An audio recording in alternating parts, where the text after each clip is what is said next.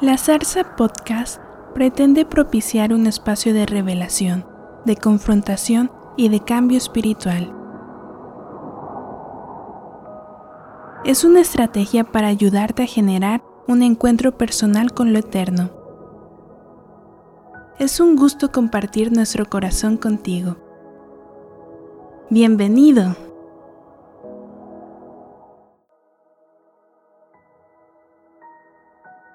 La fe es un caminar constante y en ese caminar constante nos vamos rodeando de personas, nos vamos rodeando de amistades y gracias a esas personas, a esas amistades, podemos nosotros transitar, llevar a cabo el llamado que Dios nos ha dado. El día de hoy quiero dar las gracias a cada uno de ustedes. El día de hoy a las 7.37 de la mañana, punto, según el acta de nacimiento en el año 1968, yo vine a este mundo, bueno, fui, parido, la palabra correcta es esa en este mundo, y entonces estoy cumpliendo 54 años de estar caminando sobre la faz de la tierra.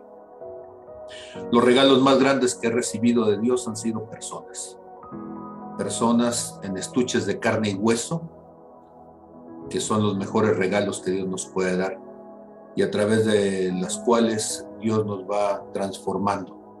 Lo he comentado con algunas de estas personas y lo he dicho a lo largo del tiempo, que hay dos rasgos que para mí fueron importantísimos. El primero de ellos es que mis rasgos de infancia eran de alguien de espectro autista, un autista funcional, espero, a estas alturas, ¿sí?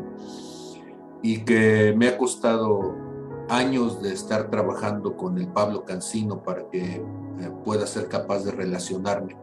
A los cuatro años de edad eh, fui violado y eso generó un rechazo hacia las personas que estaban en la cercanía, la pérdida de confianza hacia las relaciones cercanas, el distanciamiento como protección cada una de estas cosas que parece que son eh, irrelevantes, pero que nos marcan profundamente. Y en mi carácter entonces quedó esta huella de un distanciamiento a las personas alrededor. Y Dios ha usado a personas para sanar a lo largo de los años esta, esta situación en mi vida. Dice Marcos Vidal, no son muchos, pero Dios los puso allí guerreros eh, de marfil, gente de otra pasta, gente de otra dimensión. Y gracias a ellos, Dios ha hecho cosas en mi vida que me permiten seguir no solamente creciendo, sino buscando parecerme más y más a Jesús en mi corazón. Gracias a cada uno de ustedes, gracias por el amor, gracias por la paciencia, por la tolerancia, gracias por estar aquí siempre unos más cerca, otros circunstancialmente más lejos, pero cada vez que hay necesidad, sé que si hay la necesidad, acuden al llamado y están allí para respaldar, están allí para confrontar, mostrándome el amor en todas las dimensiones en que el amor se puede mostrar. Gracias a cada uno de ustedes. El día de hoy quiero compartir la palabra con ustedes y si me permiten me gustaría que pudiéramos orar juntos y que pudiéramos entonces en esta búsqueda de Dios ponernos en manos de Él. Padre, en el nombre de Jesús, te doy gracias por tu amor, por tu misericordia, por tu paciencia. Te doy gracias, Señor, porque de cada cosa que he tenido necesidad, tú siempre, Señor, estás ahí, mostrándome, hablándome, diciéndome, llevándome, haciendo, Señor, que mi vida sobre la faz de la tierra sea posible y llevándome, Señor, a otra dimensión. Ahora, mi Dios, te pido que la palabra del día de hoy sea una palabra que pueda bendecir profundamente a mis hermanos y que con ella podamos cambiar nuestra manera de caminar todos los días en lo cotidiano. En el nombre de Jesús, amén, amén y amén. Y como lo hacemos muchas veces, voy a compartir entonces mi pantalla y a partir de ella entonces quisiera que pudieran ustedes irme acompañando también. Dice Proverbios capítulo 29 en el verso 18, sin profecía el pueblo se desenfrena, mas el que guarda la ley es bienaventurado. Cuando nosotros hablamos de profecía, deberíamos de tener cuidado en no pensar que profecía solamente es estar adivinando qué va a pasar el día de mañana. Profecía no está ligada necesariamente a la comprensión de los eventos futuros, lo cual es, no digo que no sea posible, pero que no es algo limitado en sí a ello. Profecía tiene que ver con entender el corazón de Dios. Profecía tiene que ver con entender las cosas que Dios está hablando, las cosas que Dios quiere poner en el corazón de su pueblo, de sus hijos, de la humanidad. Y cuando nosotros estamos entonces hablando de profecía, estamos hablando de un diálogo profundo, de un diálogo íntimo entre dos seres. Un ser limitado, incapaz, lleno de miedos, lleno de ideas equivocadas que es el ser humano, cada uno de nosotros, pero un ser superior, tremendo, omnisciente, omnipotente, omnisapiente. Un ser que en su plenitud quiere tener una relación de compañerismo con cada uno de nosotros. Y esa relación de compañerismo, sumergos nos llama él, dos que están trabajando juntos, que están laborando juntos, que están llevando a cabo una obra juntos. Él quiere poner entonces en nuestro corazón sus pensamientos, su manera de ver las cosas. Pero cuando nosotros no tenemos esa relación, cuando nosotros no tenemos esa visión, entonces en, en nuestra cotidianidad nos desenfocamos y ese desenfoque, esa pérdida de enfoque, es una de las causas por las cuales los seres humanos nos quedamos estancados en nuestro desarrollo, en nuestro crecimiento espiritual. En las dos semanas anteriores he estado compartiendo acerca de Moisés y el día de hoy, aunque no voy a hablar específicamente de Moisés, voy a hablar de un aspecto que en su momento he mencionado y es que Moisés vio una zarza y esa zarza era una zarza que estaba ardiendo, era una zarza que se encontraba entonces arriba de un monte, el monte Oreb. Y esa zarza que estaba ardiendo era importante porque Dios estaba usando esa zarza para poder llamar su atención y para que en medio de esta situación él pudiera ver el mover de Dios. Pero Moisés, a pesar de que tenía mucho tiempo por allí en el desierto y donde lo decía desde la ocasión anterior, Dios tenía tiempo, ¿sí? yo considero por la palabra que eran alrededor de 30 años, porque Dios había dicho que el pueblo de Israel sería cautivo 400 años y ya habían pasado 430 y todavía no se había cumplido la promesa. Y considero entonces que el asunto es que Moisés estaba desenfocado. Y entonces Dios tiene que hacer algo que se sale de, lo cotidiano. Probablemente se tuvo que salir por allí una oveja del redil o una cabra y el otro siguiendo la cabra, que era su enfoque, era en donde él estaba poniendo su atención tuvo que llevar entonces esa cabra hasta que pudiera darse cuenta que más allá de la cabra había un Dios que le estaba buscando. Ese desenfoque de Moisés no le permitía ver la bendición. Ese desenfoque de Moisés no le permitía darse cuenta de que Dios le estaba llamando allí en una zarza de fuego que ardía, ardía, ardía y no se consumía. ¿sí?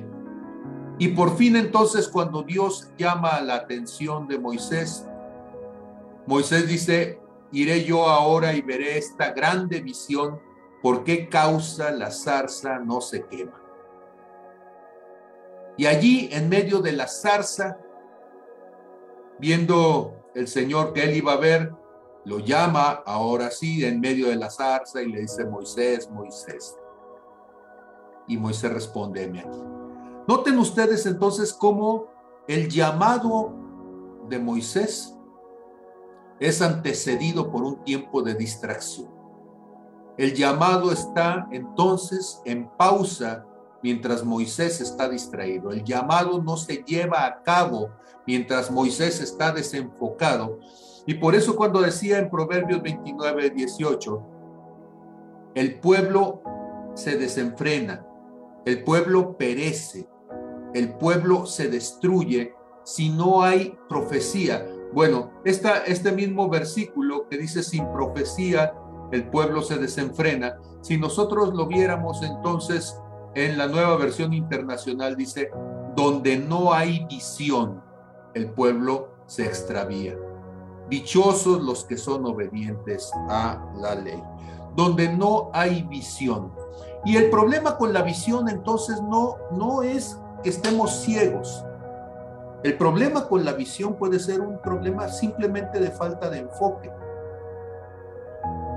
Para poder enfocar entonces necesitamos que las cosas estén en la dirección correcta a nuestra mirada. Yo sé que lo que voy a decir suena tan estúpido, pero es cierto. Si usted no tiene ojos en el occipucio, pues por más que le pongan las cosas cerca de la nuca, usted no las va a ver. Necesita girarse, darse la vuelta para poder ver las cosas cara a cara. Y girarse, darse la vuelta, es una palabra muy curiosa porque cuando nosotros hablamos de arrepentirnos, una de las acepciones de la palabra arrepentimiento es precisamente el cambio de dirección, el cambio de enfoque. Cambiar de dirección entonces no significa solamente cambiar la dirección hacia donde caminamos, no, primeramente es necesario cambiar la dirección hacia donde observamos, hacia donde está puesta nuestra mirada. Y entonces resulta que la distracción la pérdida de enfoque es una de las principales trampas que el enemigo va a estar llevando a cabo a lo largo de nuestras vidas para que estemos nosotros con la mirada perdida, distraída. El comentario que voy a hacer, y perdónenme los puristas, no es por supuesto un versículo de la Biblia, sino no haría la aclaración, tiene que ver con una película que salió hace relativamente poco, y que se convirtió en la película más vista, una de las tres películas más vistas, no es, eh, bueno, depende del país, por supuesto, pero a nivel global es una de las tres películas más vistas en este periodo de diciembre.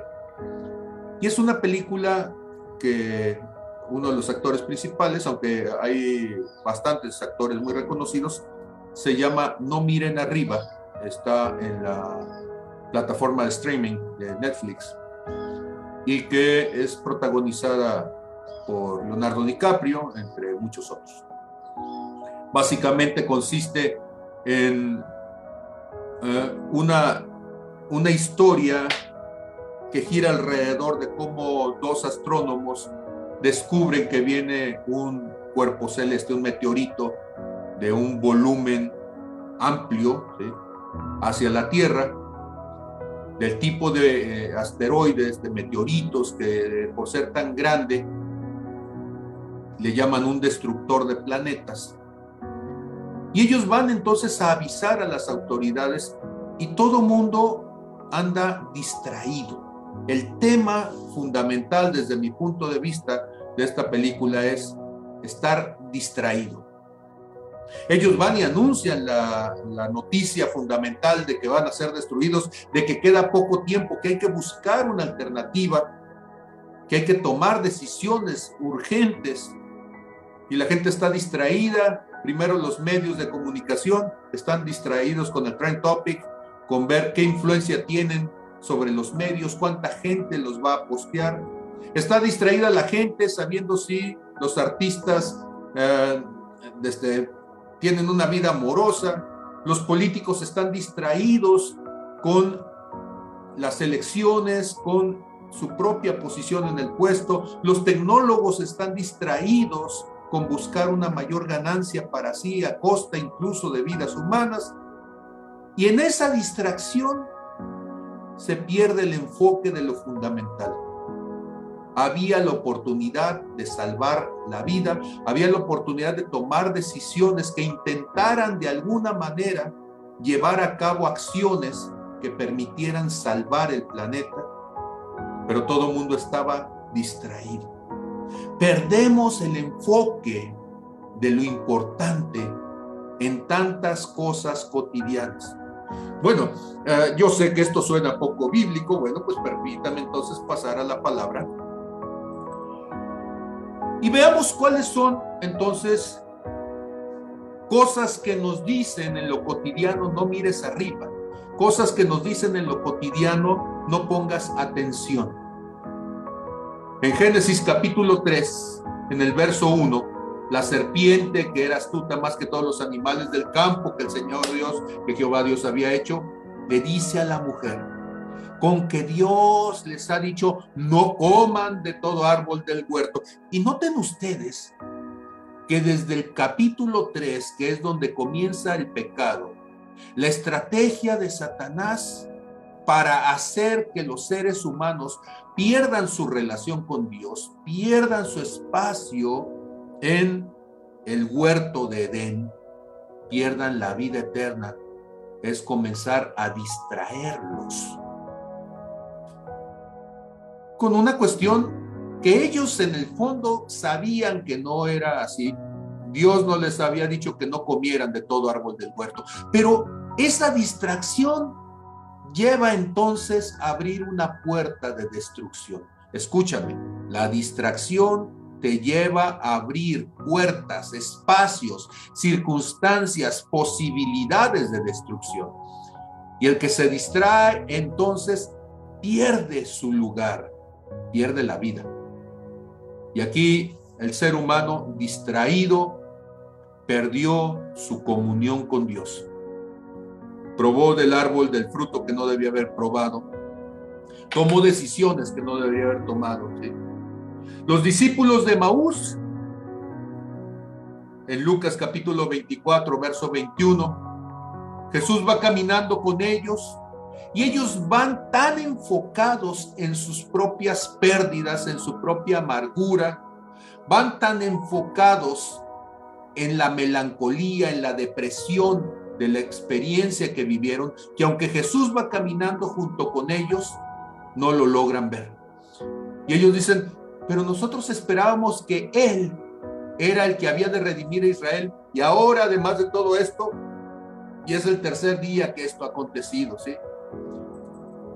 Aunque también nos ha asombrado unas mujeres dentro de nosotros, las que antes eh, del día fueron al sepulcro y como no hallaron su cuerpo, vinieron diciendo que también habían visto visión de ángeles quienes dijeron que él vive, etcétera, etcétera. Ellos están tan enfocados en su punto de vista, ellos están tan enfocados en las cosas que ellos han percibido que no pueden darse cuenta que Jesús mismo en persona va caminando con ellos. Están distraídos por sus miedos, están distraídos por sus carencias, están distraídos por su depresión, por su melancolía. Podemos darnos cuenta de que hay personas que está distraída por la comodidad que tienen, ¿sí? Y entonces están distraídos buscando, ¿sí? ¿Cuál era el espacio? Aquí vemos uh, Perdón, aquí, aquí mi, versículo no quedó adecuado. Pero cuando Pedro, Juan y Jacobo están con el Señor y se encuentran con eh, en el monte de la transfiguración. Y este monte de la transfiguración nos muestra a Jesús siendo transformado, siendo completamente mostrado, manifestado de una manera en que ellos nunca antes le habían visto. Y en lugar entonces de poder ellos ver lo que Dios quería mostrarles, ellos están pensando, hagamos tres tiendas, una para Moisés, otra para Elías y otra para nosotros, y quedémonos aquí. En lugar de estar pensando en el destino eterno, ellos están pensando en su propia comodidad, ellos están pensando en las cosas que para ellos son importantes. O por ejemplo, cuando Samuel, en primera de Samuel, ahora sí, capítulo 13, en el verso 11, Samuel le había dicho a Saúl que iría a hacer el sacrificio ante la guerra. Y entonces Samuel se tardó en llegar. Voy a, voy a verlo desde el verso 8, ¿sí? Dice que Saúl esperó siete días conforme al plazo que Samuel había dicho, pero Samuel no, ya, no venía a Gilgal y el pueblo se desertaba, se estaba yendo. Se le estaba yendo los guerreros, se le estaba yendo el apoyo de la gente, se le estaba yendo el ranking, el favoritismo, de, el favor de la gente, ¿sí? la, el estatus de aceptación. Y entonces dijo Saúl, tráiganme el holocausto y ofrendas de paz, y ofreció entonces el holocausto, ¿sí? Cuando él no le tocaba hacerlo, le tocaba hacerlo al profeta. Y cuando él acababa de ofrecer el holocausto, he aquí que Samuel venía y Saúl salió a recibirle para saludarles. ¿eh? Y entonces Samuel le dijo, ¿qué has hecho? Y Saúl respondió, porque vi que el pueblo se me desertaba y que tú no venías dentro del plazo señalado y que los filisteos estaban reunidos en Migmas, me dije, ahora descenderán los filisteos contra mí a Gilgal y yo no he implorado el favor de Jehová. Me esforcé pues y ofrecí holocausto. Y entonces Samuel le dijo a Saúl, locamente has hecho, no guardaste el mandamiento de Jehová tu Dios que él te había ordenado, pues ahora Jehová hubiera confirmado tu reino sobre Israel para siempre. Mas ahora tu reino no será duradero. Jehová se ha buscado un corazón conforme a su corazón, un varón conforme a su corazón al cual Jehová ha designado para que sea príncipe sobre su pueblo, por cuanto tú no has guardado lo que Jehová te mandó. Y noten ustedes la distracción. Estamos buscando el favor de la gente en lugar del favor de Dios. Estamos buscando la aceptación de las personas en lugar de la aceptación de Dios. Estamos buscando hacer las cosas para que la gente reaccione en lugar de hacer las cosas para que Dios accione a nuestro favor.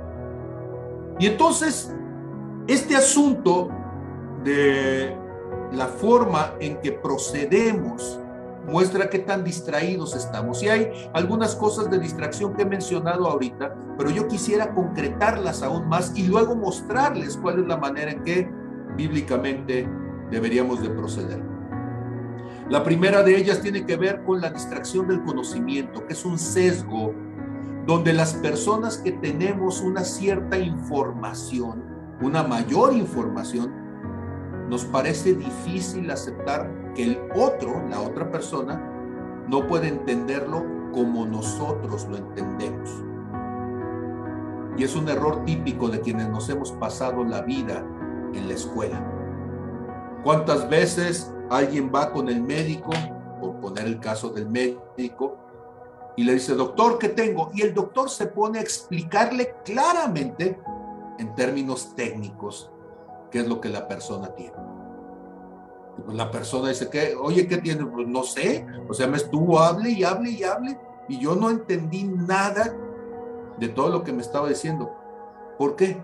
Porque la distracción del conocimiento nos lleva a pensar que el otro conoce lo mismo que yo, que entiende lo mismo que yo, y el hecho de que sea suficientemente claro para mí no significa que es claro para el otro.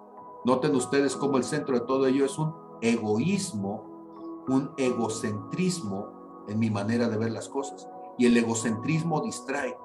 Hay un segundo sesgo y es el sesgo de la condición, de la situación donde yo me encuentro.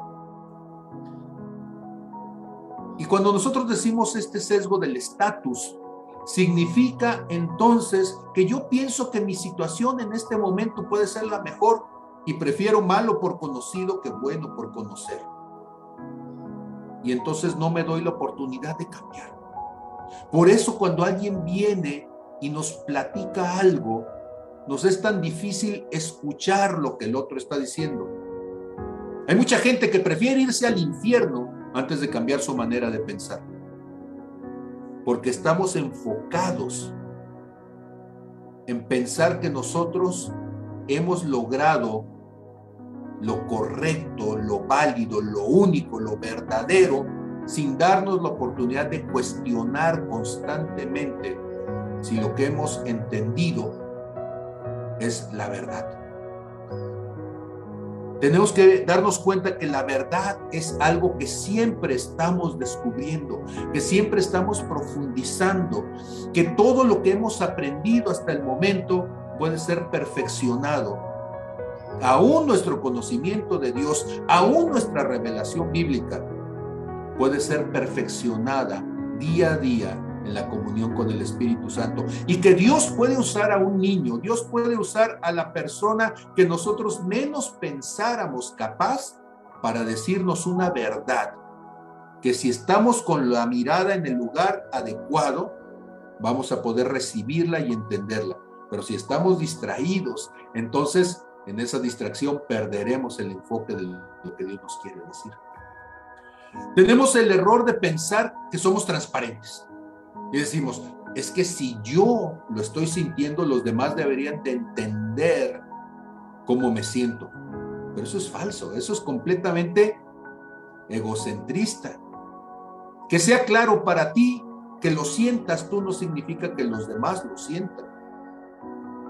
Porque hemos aprendido a vivir entonces simulando emociones, simulando conductas Hemos aprendido en nuestra cultura a desarrollar la hipocresía. Hemos aprendido en nuestra cultura a desarrollar la simulación. Y cuando la gente nos ve, no sabe si es verdaderamente lo que sentimos o estamos aparentando sentir algo. Y entonces esta ilusión de que somos transparentes para los demás es un engaño. Hay un engaño también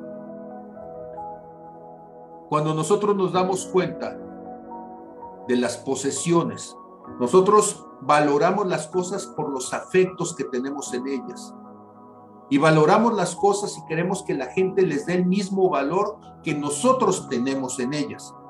Para mí era importantísimo este papelito porque me recordaba el momento en que vi a la muchacha la primera vez, ¿sí? Era el boleto del avión ah, o del camión donde nos subimos y eso me recuerda algo, sí, pero para la persona que está a, a tu lado puede ser simplemente un papel viejo, un pedazo de basura.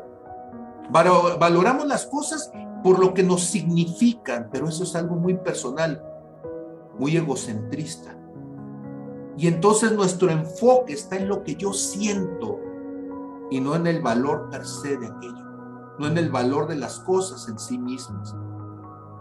Y si no nos damos cuenta, entonces, tenemos que darnos ah, a entender que me vale mucho a mí, me importa mucho a mí, pero entiendo que para los demás no es valioso. Hay otro sesgo, que es el sesgo de la autocomplacencia.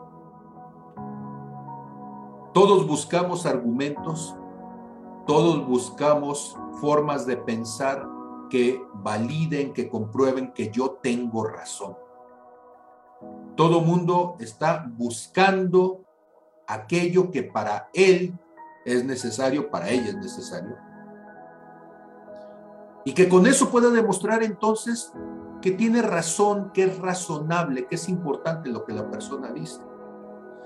Y debemos darnos cuenta de que ese es un engaño porque finalmente me vuelve ciego a todo aquello que no es de mi interés.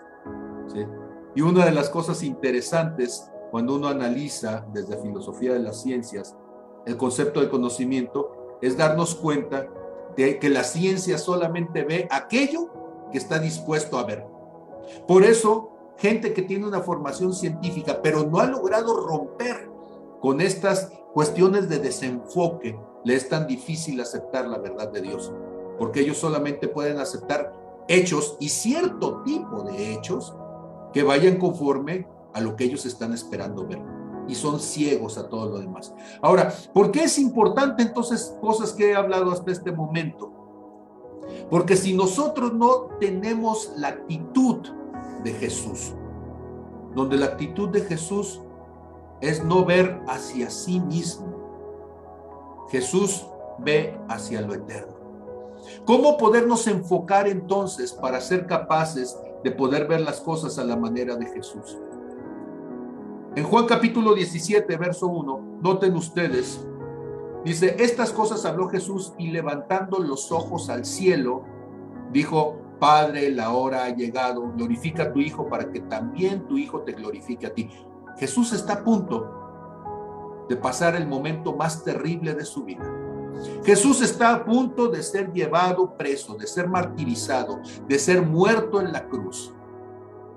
Y Jesús, en lugar de estar viendo las circunstancias, en lugar de estar buscando justificaciones, en lugar de estar buscando culpables, en lugar de estar justificándose a sí mismo, Jesús hace una cosa que es tremenda.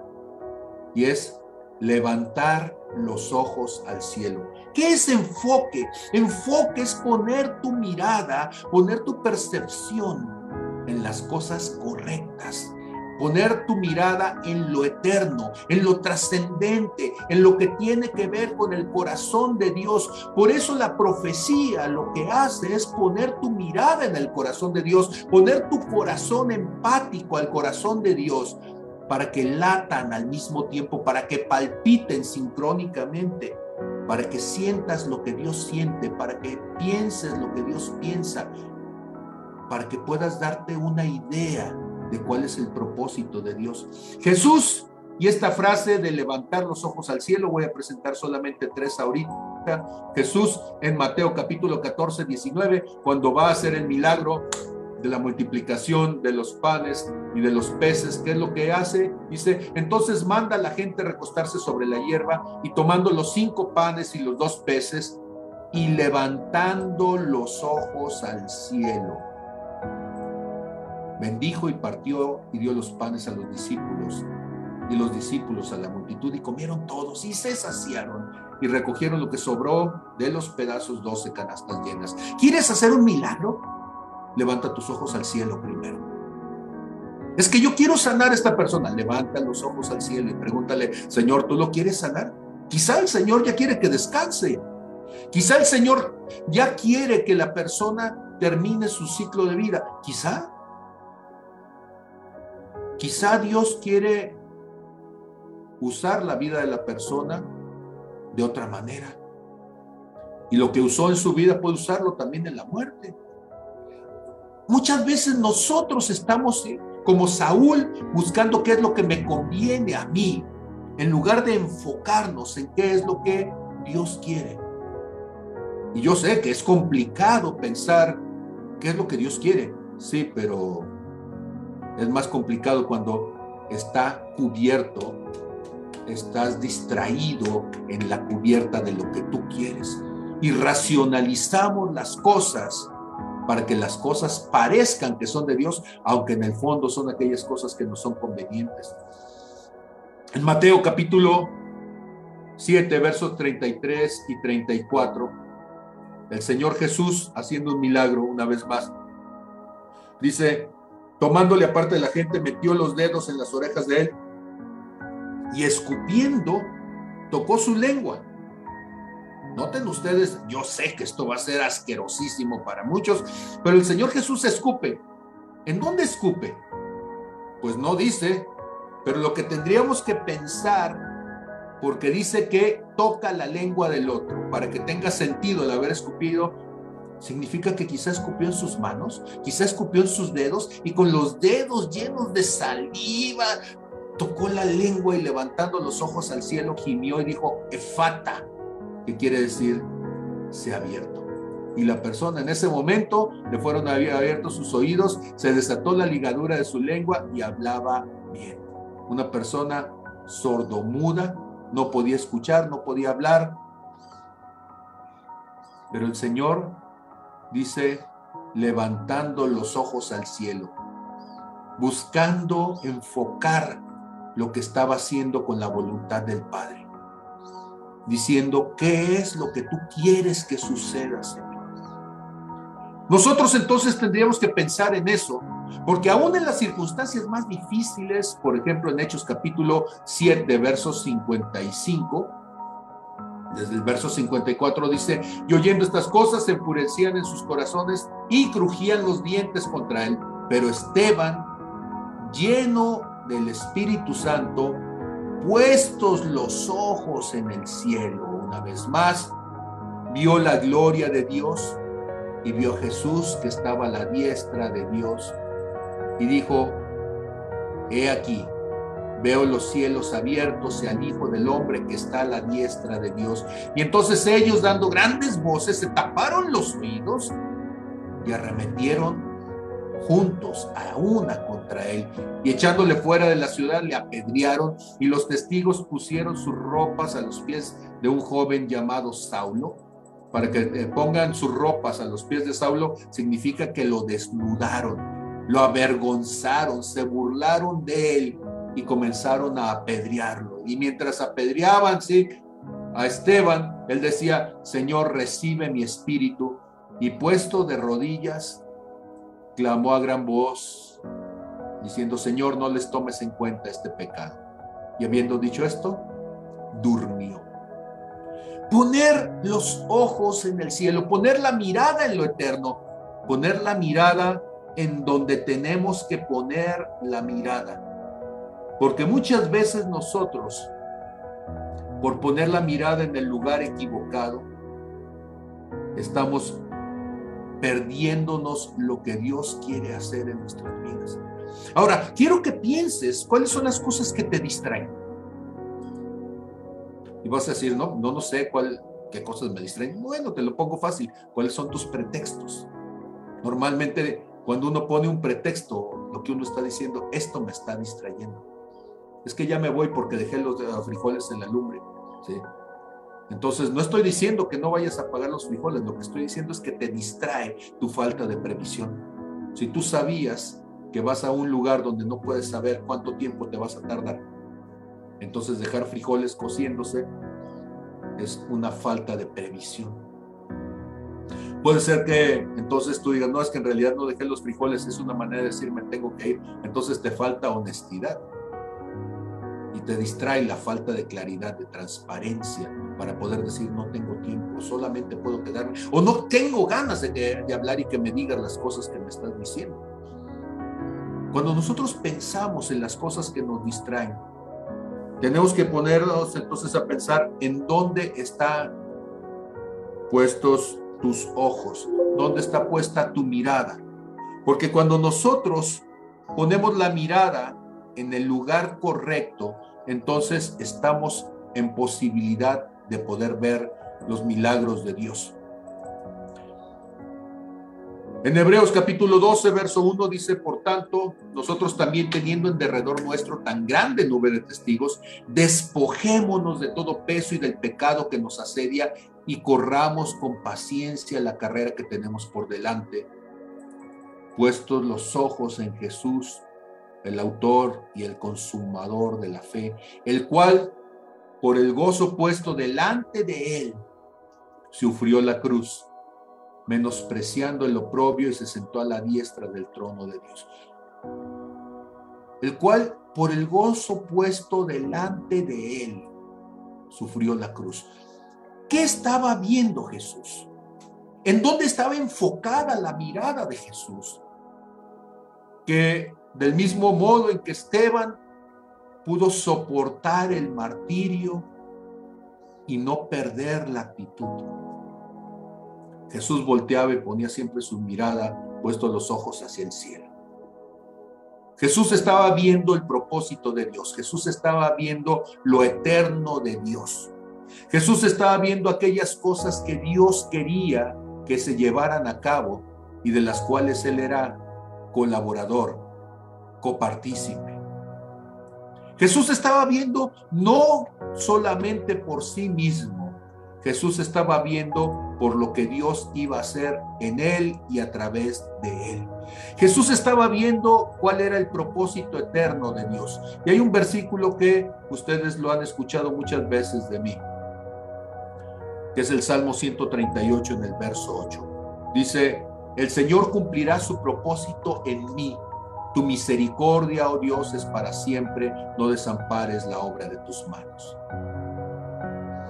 Mantenernos enfocados significa mantenernos con la mirada en el propósito eterno de Dios. Significa mantenernos entendiendo hacia dónde Dios va y cómo nosotros podemos caminar con Él.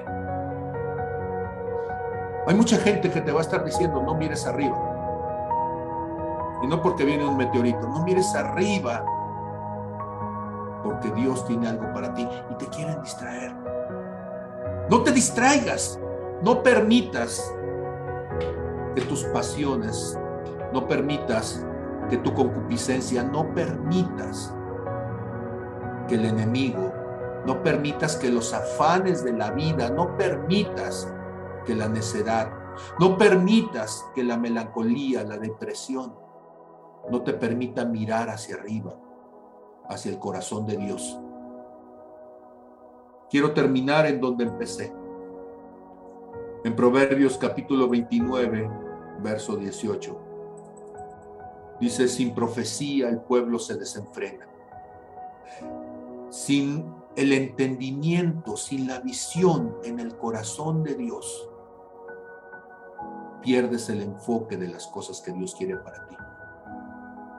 Sin el enfoque de las cosas que Dios quiere hablarte, te destruyes tú mismo. En este día, y como regalo de cumpleaños de mí hacia ti, yo quisiera regalarte esta palabra. Mantente enfocado. Si tú lo haces, serás más exitoso. Si tú lo haces, alcanzarás la plenitud.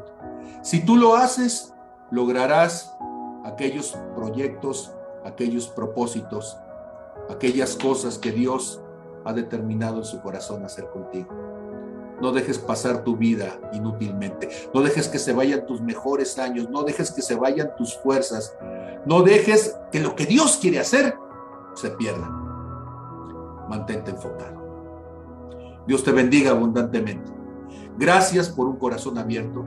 Gracias por estar dispuesto a recibir. Bendiciones para todos.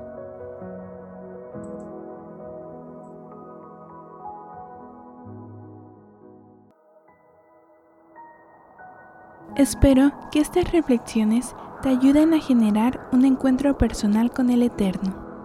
Es nuestro profundo deseo que, al igual que la zarza, tu corazón permanezca siempre ardiendo. En nuestra página oficial de Facebook, zarza.podcast, te pedimos que nos compartas algunos de los temas que te interesaría que abordáramos en los siguientes podcasts. Será un privilegio colaborar en tu proceso de búsqueda personal.